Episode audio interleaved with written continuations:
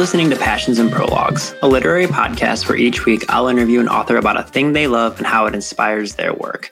My name is Adam Sokol, and if you've been listening since the beginning, welcome back.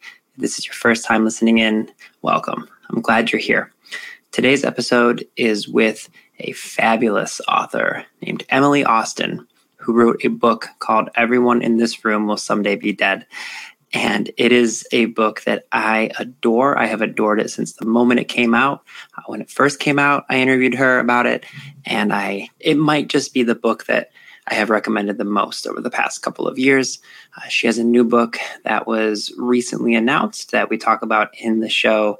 It was just kind of going through edits, so I don't want to talk about it here because it'll it'll change a little bit uh, before the actual book comes out, but we we we, we do talk about it in the episode, and, and she describes what it's about. So her first book is a really interesting look at mental health and the concept of religious trauma and a whole bunch of different things. And that is actually what we touch on today in this episode. It's a little bit different.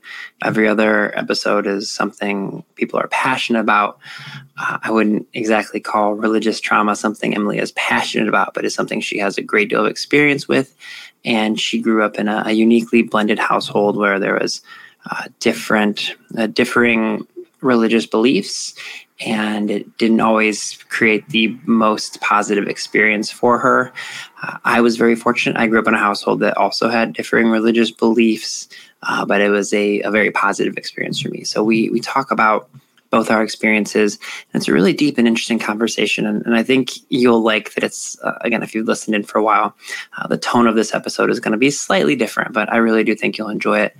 Uh, as you may know, if you've been listening in, I've been letting people know if you email any rating or review that you leave with the podcast, whether it's on Apple or Spotify or iHeartRadio, wherever you listen to the podcast, if you email me your review at passions and prologues at gmail.com, I will give you some customized book recommendations. And I also want to share two book recommendations for you right now.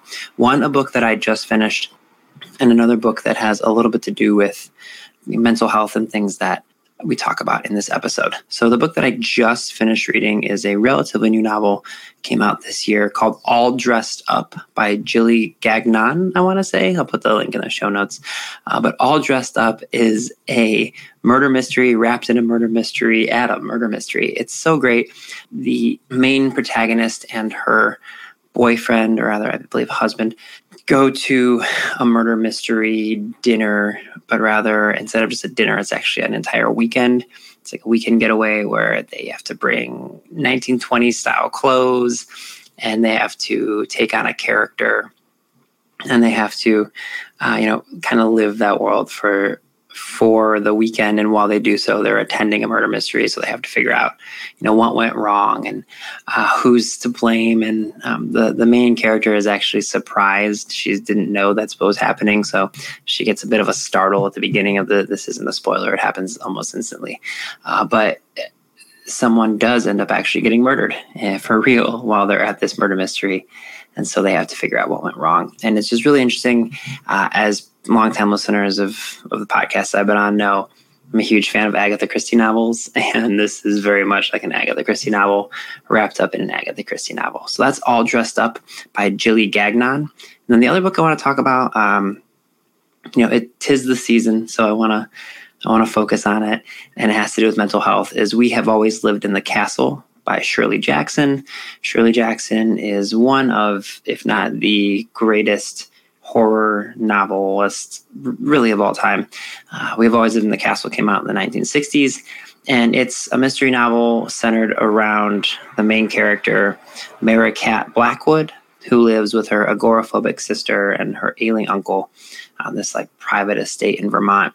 Six years before the events of the novel, the family went through this horrible tragedy and it left the three survivors really isolated from the small village and you don't really know what happened until the very end. And uh, it is just unsettling and creepy and delightful. And one, again, one of the best stories ever written. There's also a really, really good adaptation that came out, I believe, on Netflix Uh, that is delightful. Highly recommend that. But yeah, we have always lived in the castle by Shirley Jackson. Phenomenal. Okay, that is all the housekeeping. That is all my recommendations. I hope you enjoy this discussion with Emily Austin, all about religious trauma and how it affects her writing on passions and prologues.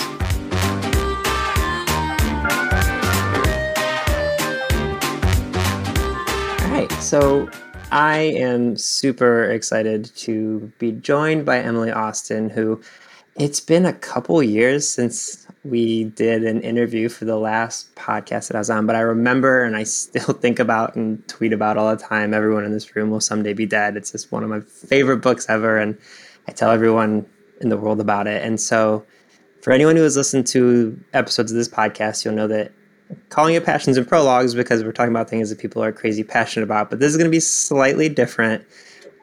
Uh, to say that you'd be passionate about the thing we're going to be talking about might be a little strange, but it's definitely something that inspires your work. So, Emily, what are we going to be discussing today?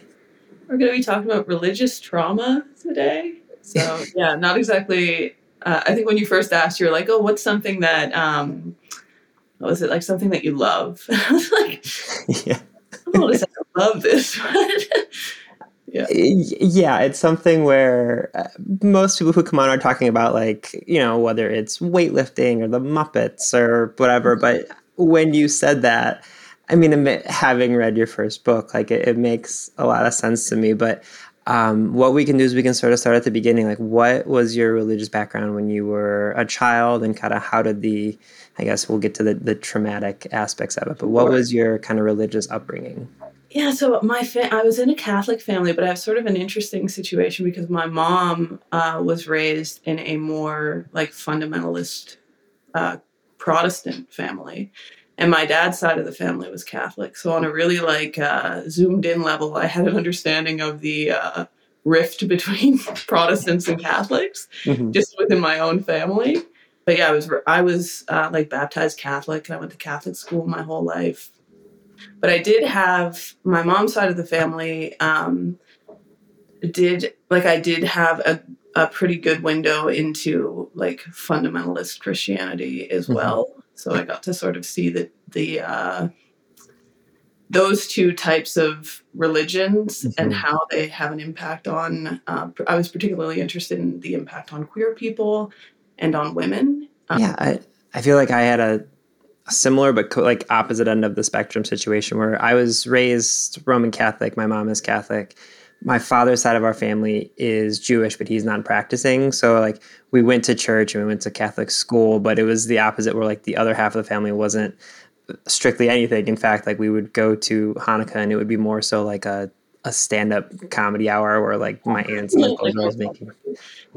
yeah. So, uh, you know, what was that kind of experience like for you as a, a kid? Like, were did you notice like rifts or differences between the family when you were younger, or was it more so just kind of you were going with the flow? There were rifts between the family. So um, before my parents got married, like my mom's parents were both really like loving, nice people and not, not, to say that anyone else in the family isn't, but when they were first getting married, um, someone on that side of the family wrote a letter to my dad, sorry, saying that they didn't want um, them to get married because he was Catholic. Mm-hmm. And I knew that when I was a kid. Um, and so that was always sort of, and I knew like my, my Oma and Opa on my mom's side would come to like our first communions and things, even though they weren't Catholic. Mm-hmm. And even though I knew there was like, uh, they that they not only weren't Catholic but didn't agree with mm-hmm. with Catholic. So I knew when they came to that it was like a gesture. Mm-hmm. So that was always sort of, and I knew like when I was little, I knew when we were talking about certain topics with certain family members that there was like tension there. Mm-hmm. I think I was I was sort of indoctrinated in thinking because I was raised Catholic and I was in Catholic school um, and when I was a kid, you know, I was I believed I was Catholic, mm-hmm. and I thought of Catholics people as being right, right. Yeah. So I also already had this dynamic when I was interacting with that side of the family that even though I thought really highly of them and you know loved them, I did think they were wrong mm-hmm. um, religiously. yeah. like, I was a kid, so like, and I remember, and you know, to be fair, like you know, like obviously the Catholic side was wrong about some things too, but that side of the family like didn't believe in evolution, right? Mm-hmm. So there was like there was like a level of uh, you know, of me being like a kid interacting with them and kind of thinking like they don't know they don't know things, which is not a great dynamic for a kid mm-hmm. with, you know, but yeah, I so I know in like a slightly similar situation. I know my parents when they got married. I know at least one set of grandparents both didn't approve and didn't attend their wedding. I don't remember if it was both. Obviously before my time, um, but I I remember like learning about that later on in life and being like secondarily angry about it. I was like, how dare you not uh, like looking at how wonderful a relationship my parents have, but I like I said, our it was less I feel like I don't know, tra- traumatic is the wrong word for me. It was more like just less chaotic or stressful, just because for us it was like my dad had no interest in religion. Like he famously in our family anyway got kicked out of several Hebrew schools just like by purposely acting out, so he didn't have to attend. Uh, so he never had any interest in it, but he was he, we would go to things to kind of support the family. Um, I, I'm interested from your family's like the dichotomy and the, the situation like how did the side of the family that was like had like didn't believe in evolution and things like that how did they approach your family when you would like those topics would come up? So like for a lot like the people who i interacted most with on that side of the family were really like they weren't um super toxic, right? Mm-hmm. And they mm-hmm. were like my mom's parents are Dutch immigrants. They came to Canada right after World War II, and like they were in they were kids in Holland during World War II, mm-hmm. and they're part of um, like a Dutch Reformed religion, which mm-hmm. is you know, so it I I knew from them that like that was culturally important to them. And and so anyway, so I, I always thought highly of them. I just thought they didn't have the same knowledge, which is honestly layered because when I was a kid, I thought, oh, they don't know as much as as Catholics know. And now mm-hmm. I'm like, mm-hmm. well, no. like I think I was, you know, there was layers of me being sort of um, wrong about how I saw other people in terms of religion. And that's one thing that I am interested in too, and is like there's sort of like an us versus them mentality mm-hmm. that's very layered in some in some religious uh, communities, but particularly in like fundamentalist or patriarchal mm-hmm. religions. So, like, yeah, like evangelical religions or um, Catholicism to an extent, but Catholicism to like to my mom's side of the family, Catholicism was really liberal, right? And so, and that also affected my perception because I was thinking like I'm I'm in a liberal religion, but I wasn't, right? Mm-hmm. Yeah. I, so that's really interesting. When, like, at what point in your life did you realize that maybe this was a little bit out of the ordinary? Because, like I said, for for me, it was like we had positively joked about it. Like we called ourselves cashews, like Catholic Jews. Like it was like our family kind of embraced the. Right like toeing that line of like, yeah, we're Catholic, but we go to Passover and like I know what Yom Kippur is and all these different things. Like I had a like a good experience of seeing two different religions, and I think in a weird way, the fact that even though we went to Catholic school and my mom raised us Catholic, and like we never took it too seriously, so I think that ended up being a good thing, which is such a weird thing to say about religion and like spirituality and being like we didn't take spirituality too too seriously so i'm okay about it now. But like was there a point when you were younger that you started to realize like this riff is a real thing?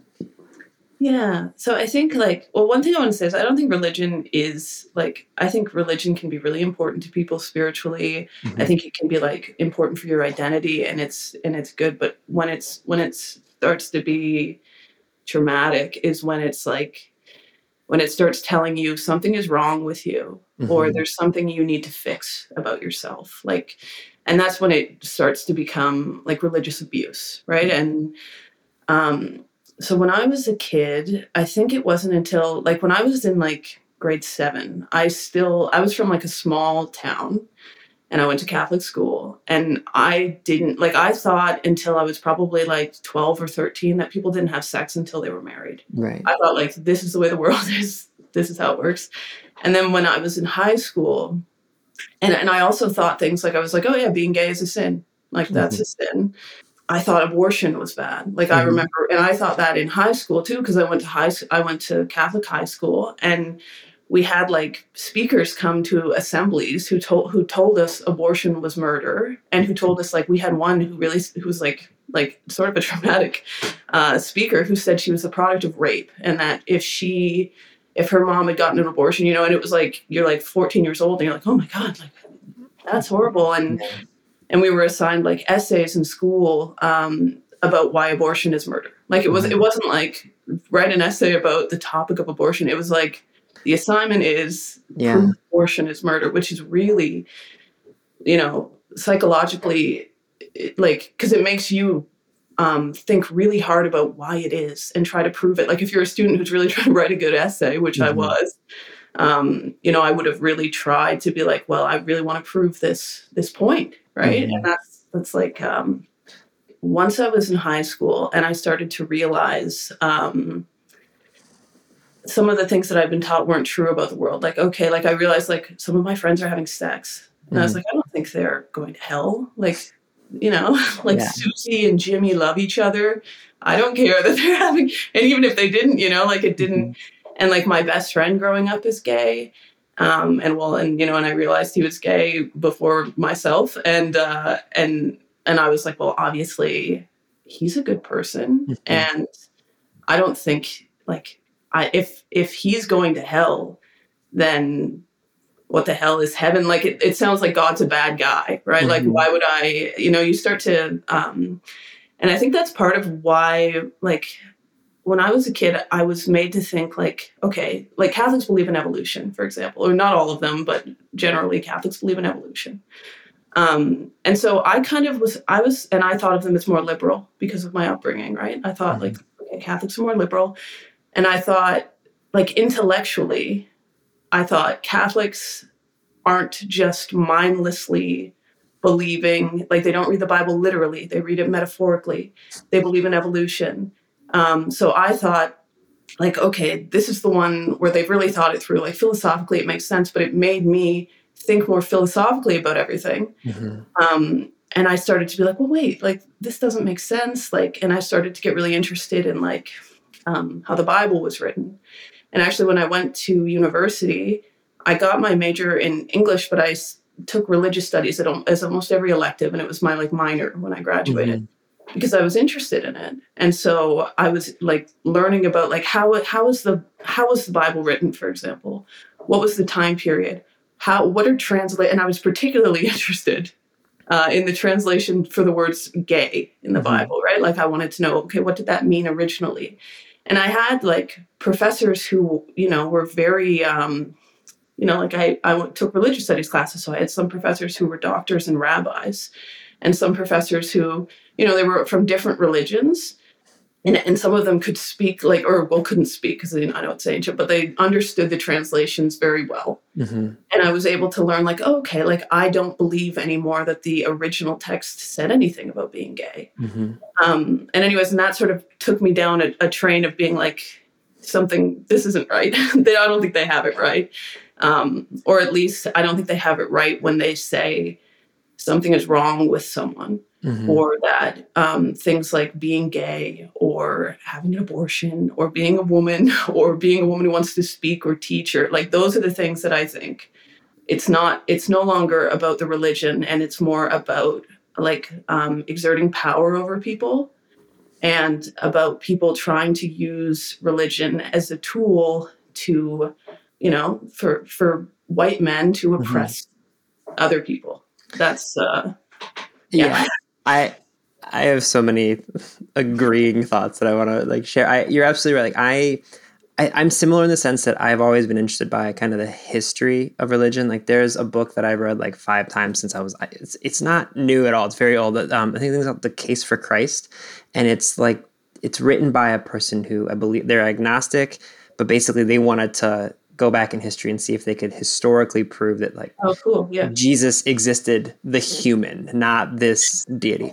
Yeah. and so it was really interesting and it talks about a lot, a lot, of the things that you were discussing and like the, the thing that you hit that you said that i think is where i fall on my issues with religion is the fact that it is just about it's like how much power can i a straight white male exert over the rest of like the world? And when you look at all the different things that they pick and choose like you said like oh well abortion is should is bad. And it's like well actually that's nowhere in the bible. There's this really awesome instagram account and i'll link it in the show notes. Um the guy the name of the account is Jegaysus. he's this gay person who looks he has very long curly hair and a beard and like he dresses like a gay jesus. And he but he has a like educational background in biblical studies. Like this person knows everything there is to know on what the like you said the translations actually mean and the mm-hmm. fact that it's like okay well if you really think somewhere in the bible says like a man shouldn't lay with another man and that and you want to take that literally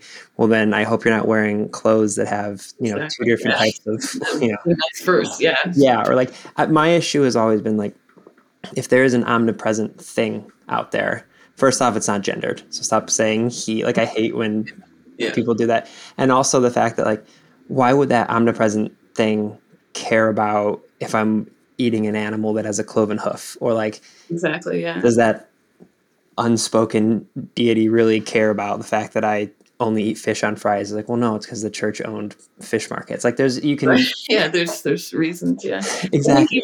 Interesting, like a level to that too, which is the problem with uh, teaching kids well not the problem. This is if you teach kids to be philosophical about religion and you make them like overthink things like christianity is built on on the idea that god sacrificed his body for us. But it's also built on the idea that your spirit matters more than your body. Mm-hmm. so if it's true that god is this sexist homophobic guy and those of us who are saying oh thanks then then we're sacrificing our spirits, which is, you know, not to be super sacrilegious, arguably more of a sacrifice yeah. than the one made that is the foundation of the religion. So, yeah, I think like ultimately, there's no way it wouldn't make any sense for someone for for God to care if um if people are gay or and also like the bible has passages about abortion like there is abortion in the bible um, so, but anyways, I, if if that's really what they, the the God cares about, mm-hmm. then they don't sound great. like, why would I want to go there? Yeah, there's not to like make light of things, but I think one of the people who has like eloquently spoke on this succinctly. There's a comedian Bo Burnham who's just like a oh, genius, and he has a song called "God's Perspective," and it's just like it's literally like the the lyrics are like, "Why do you think I would care about any of these things?" Like yeah. it's just I don't know. It makes yeah. Um. So, at what point did you realize like I think I want to start writing this, write, writing through these things, or like how did you begin to process it? Um, ironically, I have a therapy appointment right after this, which I'll probably be talking about these types of things. It was like perfect timing to do this. But like, you know, how did you start to process all the things that were from your life that you disagreed with, and how did you approach that? Yeah, so I think like in in everyone in this room will someday be dead. I don't think that I um like I don't think that that reads too heavily critical of the Catholic Church to be. I think there like there's a couple little nods to it but not mm-hmm. like i wouldn't say that that's fully what that's about and um, i did actually i wrote um, i was given a grant by the canada council of the arts to write poetry that reworks bible um, bible passages and catholic prayers to turn them into like um, like pride sort mm-hmm. of so like it's just like tweaking the language so like the passage about um like not lying with a man as you would with a woman is like changed to say like lying with a man as you would with with a woman you'll inherit heaven um like love is proud that kind of thing like just changing the language so i think like i'm definitely liable to write something that is more um like directly in response to this, but I don't know that everyone in this room will someday. I think everyone in this room will someday be dead does focus a little bit on how it doesn't make sense for people to want to make other people's lives miserable mm-hmm. or to, you know, make anyone live a certain way so that um, for some, for like a religious reason, when it would make their lives miserable. Like one one thing that um, Gilda says is like um, like Gilda's already very so the character in the book is very depressed, mm-hmm. and she's and it's not you know it's it has nothing to do with um, coming out or anything you know nothing directly related to being gay. If anything, her being gay is the only thing, and her relationship with a girl is the only thing that she's not depressed about. Mm-hmm. Um, and she says something in the book along the lines of like, this religion would take away the only thing that I that makes my life worth living and that's the one sort of sentiment that I did want to represent in that book, which is that, and I did that with with her brother too, is that um, if like why would you want to take away like something that gives people fulfillment and makes mm-hmm. them happy and makes them feel like their life is worth living, which for a lot of people um, is their relationships with other people. And you know, like if you were to tell someone okay, so now, like, and that's one thing that the Catholic Church does too, which is manipulative, which is that they'll say, oh, we, you can be gay. Like, we don't, we're, it's not the same as some evangelical religions who, who would say being gay doesn't exist. And it's mm-hmm. just like a weird choice you've made.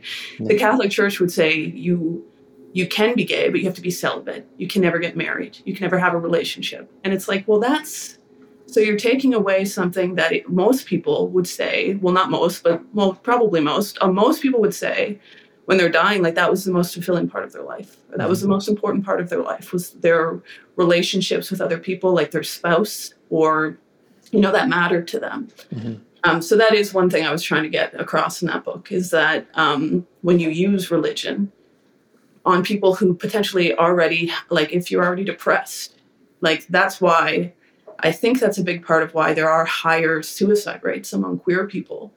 Um, it is partly because of like homophobia and transphobia and, and that, but I think it's which this is, but it's also that you're taking away something potentially uh, that makes people feel like their lives are worth living. Mm-hmm. So, yeah, it's a situation where, you know, when you're younger and you're raised in a church of any kind, whether it's, you know, like to one extreme where you're going every day and it's you know like it's that fundamental like this is the entire like this is what we circle ourselves our lives around.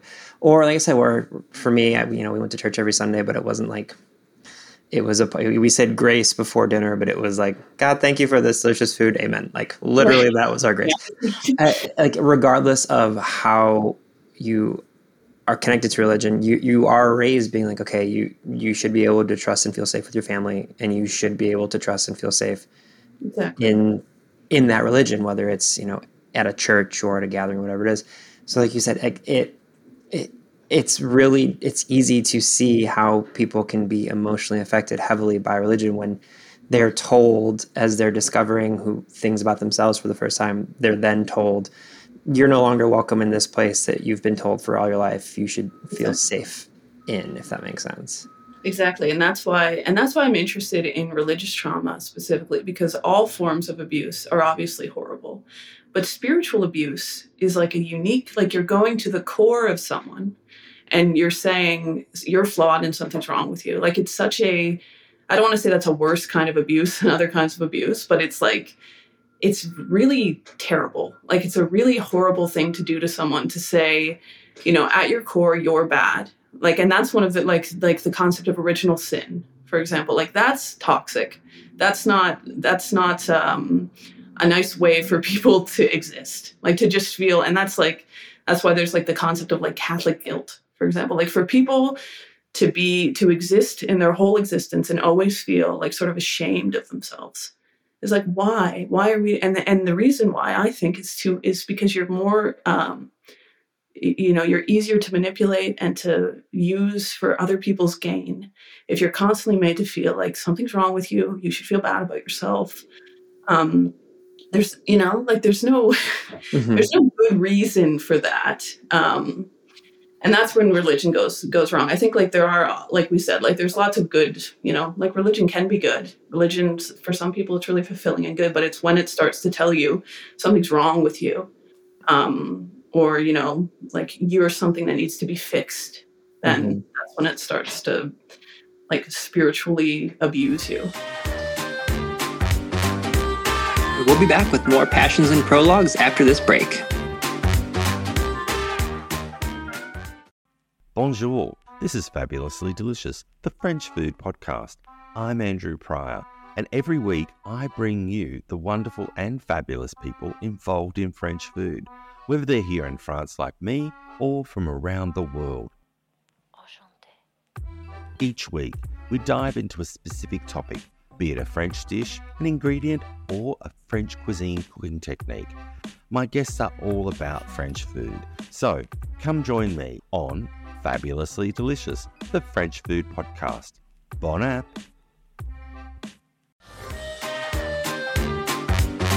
And now, back to Passions and Prologues.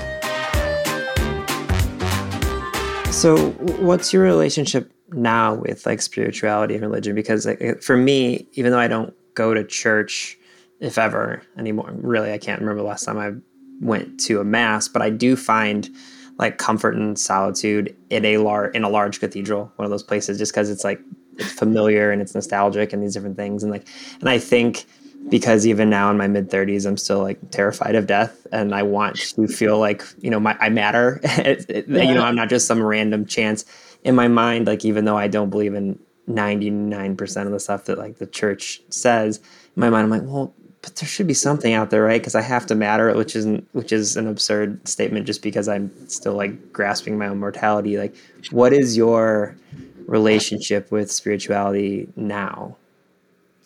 Yeah, so I'm similar to you, where I have like, you know, like yeah, I was raised Catholic. I have nostalgic nostalgia for, um, you know, like we always used to go to midnight mass, and like that reminds me of like in the same way that you might feel nostalgic for like a like a holiday movie right? Like it's um and my grandma was really catholic and she was great and uh, and she's passed away. And so i think of like when i smell like that incense of mm-hmm. like church i think of her.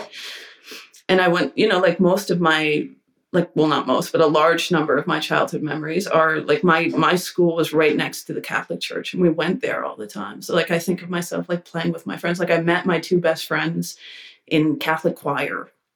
And yeah so i have like positive i do have a lot of positive associations with it and but i don't go to like no i wouldn't consider myself catholic now. Mm-hmm. um, i would go for like a wedding or a funeral. I i don't um i'm the same as you though where i'm like and I think I intellectualize it a little too much because sometimes I think, okay, I don't believe anything happens when you die. Mm-hmm. Um, but then I think, well, maybe I should believe it because then if like if someone dies, like I think about like if like a friend, if a friend's parent dies and they know I don't believe in God or I don't believe anything happens, how am I going to comfort them? Mm-hmm. Um, so maybe it would be better functionally for me to just keep up the facade. Mm. But I don't I don't know. I'm I think I'm agnostic. I, I swing back and back and forth. I do sometimes like I don't know if this is like sometimes I pray, but I don't know if I'm really praying or if mm. I'm hmm. just sort of like you know, like I will think like, you know, I hope, you know, like I want to put the energy out in the world that I mm-hmm hope something good happens to someone or that someone who's sick feels better or that when I know someone's dying, it's not terrible. Like, but I don't know if that's actually me trying to actually pray or if I'm just like thinking. yeah. And I, I waffle back and forth between like being terrified of just one day like not waking up and also um, there's this author Drew Magary who writes for this website Defector and um, he's written a number number of novels but he also wrote a, a memoir called The Night the Lights Went Out and it's he had like a brain hemorrhage um, at a bar with his friends after like a work event, and he wasn't drink he wasn't drunk or anything. He just like they to this day don't know what happened, and um, he basically should have died, and he didn't. And he woke up like three weeks later in the hospital, and then it's like the book is about like how he slowly recovered, but he like I interviewed him for it, and he basically said, I was like, well, how like terrifying is that thought of just not waking up? And he's like, well, for those three weeks, I just didn't experience anything. He's like, right. there's nothing to be scared about because I it, it was just nothing. And so like I waffle back and forth between like that sounds peaceful and also being like, but no, then I just won't be here. What like? yeah, it's scary to think. I do think that though, like that is something I think like is like everything does end. Like a book, for example, if you think of life as a book, mm-hmm. I don't want a book to go on forever and ever. I want it to be like I would prefer to have a nice life with a nice ending. Mm-hmm than something that goes on forever and doesn't, you know? Yeah. So, but it is kind of scary to imagine that. Yeah. I mean, it's clearly something you've thought about since your first book is literally titled Everyone in This Room Will Someday Be Dead.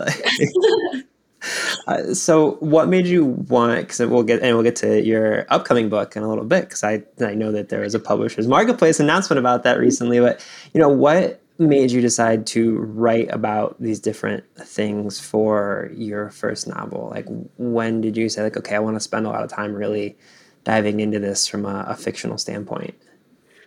Yeah, I think I started writing that book after, like, right after um, my grandma died. And my grandma was this very Catholic person. And she was also, like, um, like very kind of like wise about death.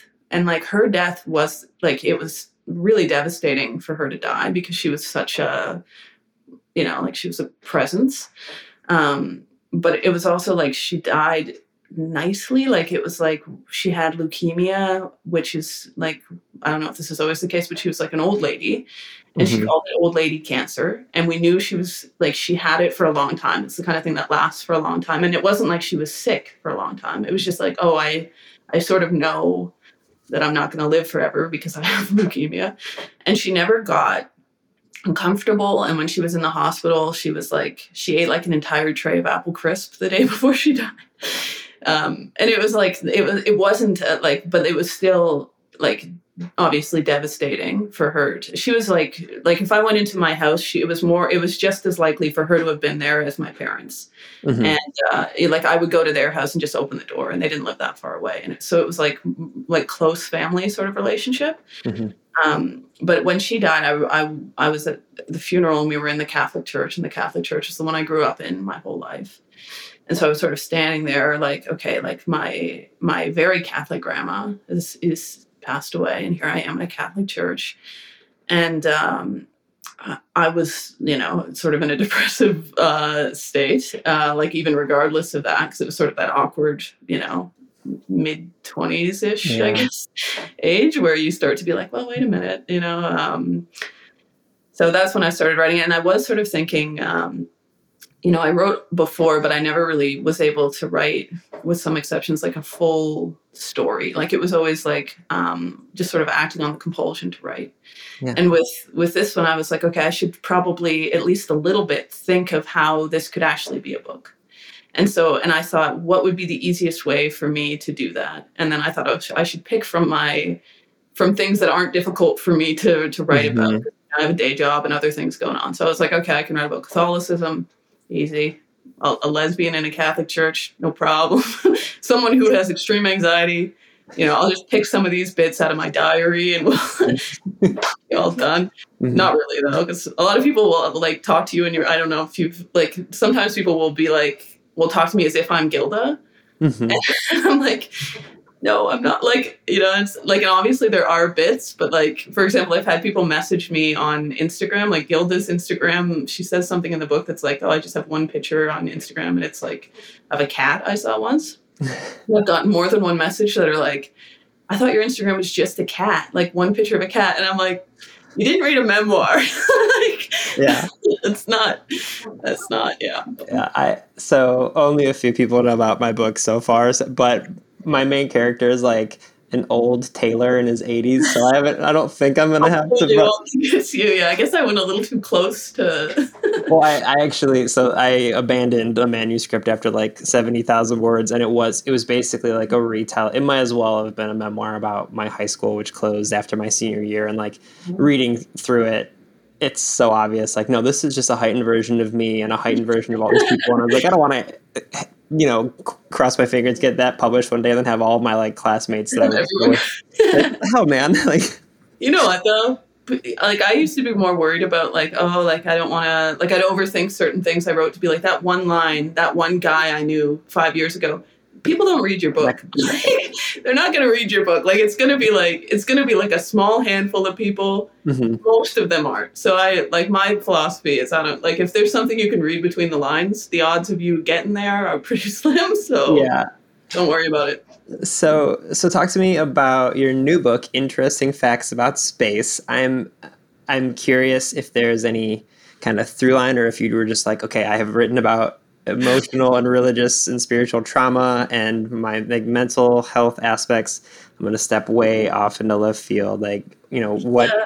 how is it how's it look this one is still so this one it does move away from religious trauma there isn't there isn't uh i don't think there's very much religious trauma addressed in that book but it is still about um, mental health so the main character mm-hmm. in that story has um like an irrational fear of bald men and it's and you know like a phobia is like is just anxiety right mm-hmm. so she's she's also um similarly to gilda she's very anxious but um yeah and the story's about her um feeling like someone's following her um so I'm, we're still we haven't even started editing it yet so i don't have a very yeah. good uh, yeah, yeah. great, uh, you know summary of what the story is but that's mm-hmm. that's in a nutshell yeah, no, that makes sense. I, I totally. I, the only reason I asked you about is because I know that there was the publishers marketplace announcement, so I knew it was like out in the world. But yeah. I will say, and I think I might have told you this when we were talking about your first book, like one of the things that I felt like I related so much to it was because of the way that you wrote it, and it, it's written like a person who has anxiety, and it's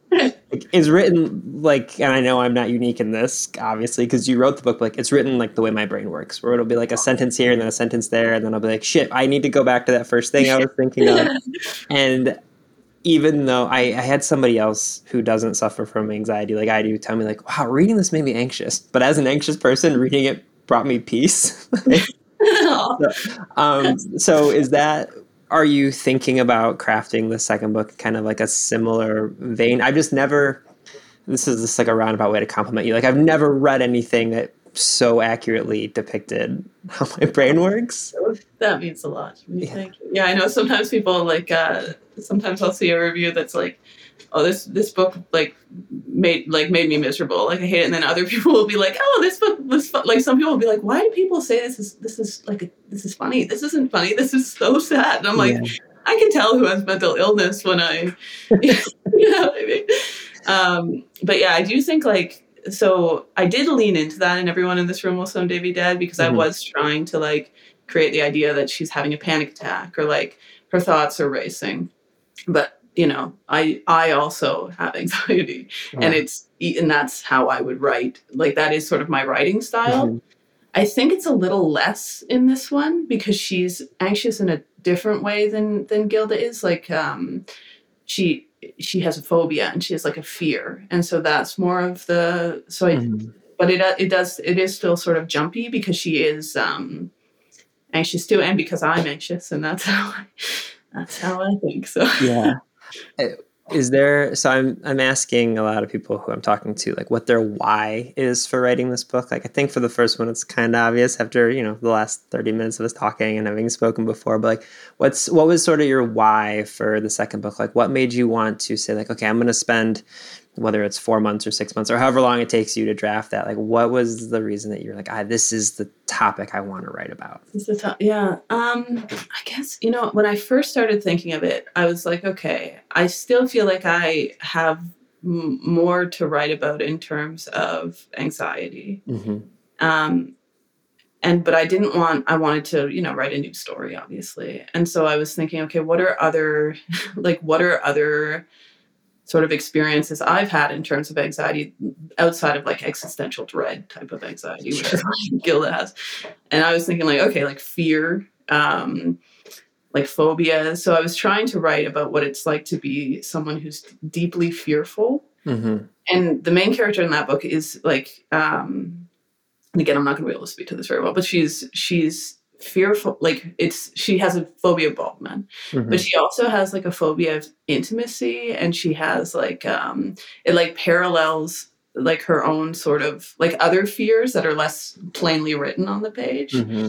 so i was trying to write about um feeling like um like her main thing is that she's worried she's a bad person and mm-hmm. she has this fear of intimacy partly because she thinks she's a bad person Um, and then that's sort of like an attempt at sort of comically paralleled in being that in that she's afraid of baldness. Yeah.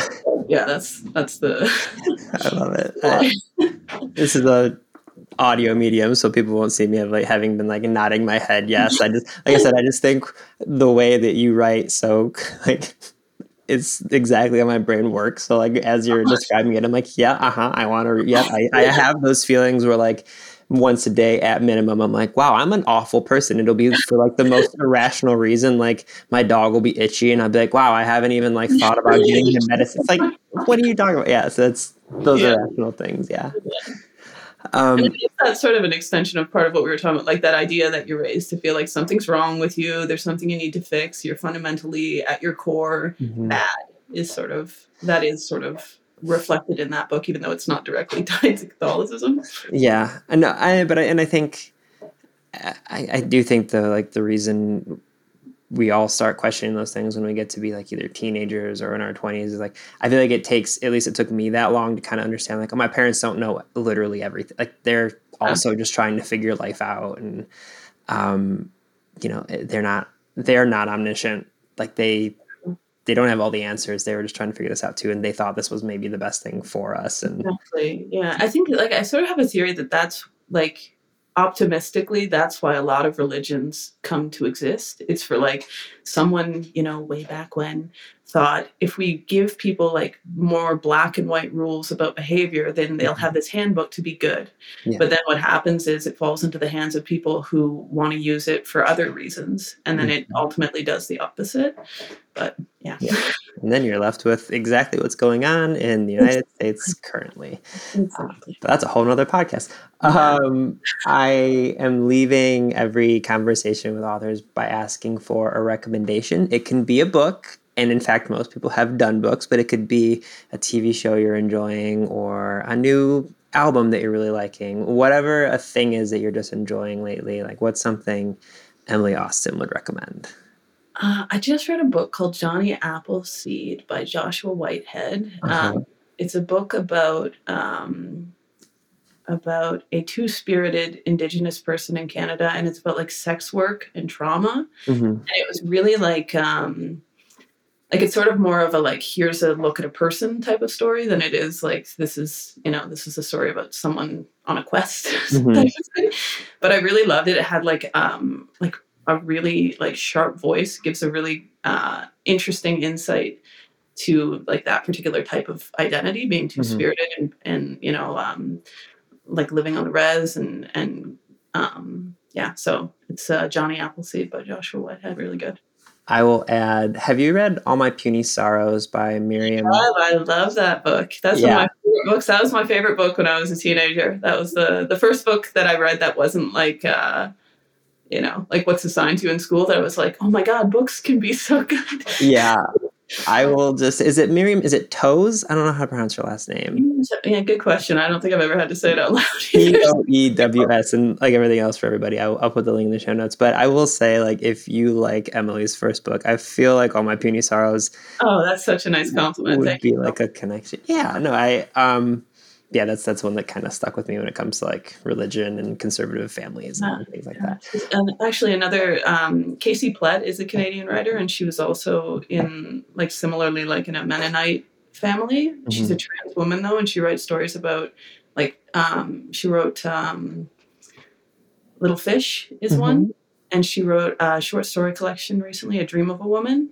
And anyway, it's I think if you like um, Miriam, however you say her last name, you like Casey Plett. oh, that's amazing. Uh, well, Emily, I like much like all of the first like eight people I've talked to. I literally just sent you a DM on Twitter and was like, "Hey, I really loved talking with you. The times we've gotten to, would you mind doing this?" And you were so gracious to say yes. So I really appreciate it. Thank you for joining me today. Thanks so much for having me. It's always it's always nice chatting with you. Anytime you if you ever have a blank spot and you need someone to fill it, let me know.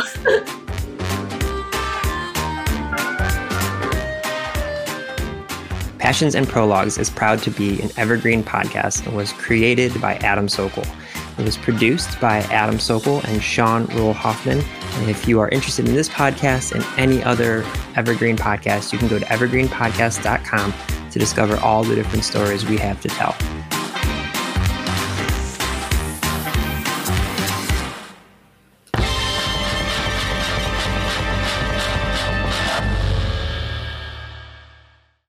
Hi, my name is Sarah, and I want to tell you about my podcast called Can I Offer You Some Feedback? I'm a business consultant and executive coach with over 20 years' experience in change management, leadership development, and naturally providing feedback to high performers. My podcast is for those of you who have a complicated relationship with feedback, whether giving, receiving, avoiding, or seeking, feedback is essential for our development. In each episode, you'll hear from real people across industries with their ideas, perspectives, and best practices on feedback.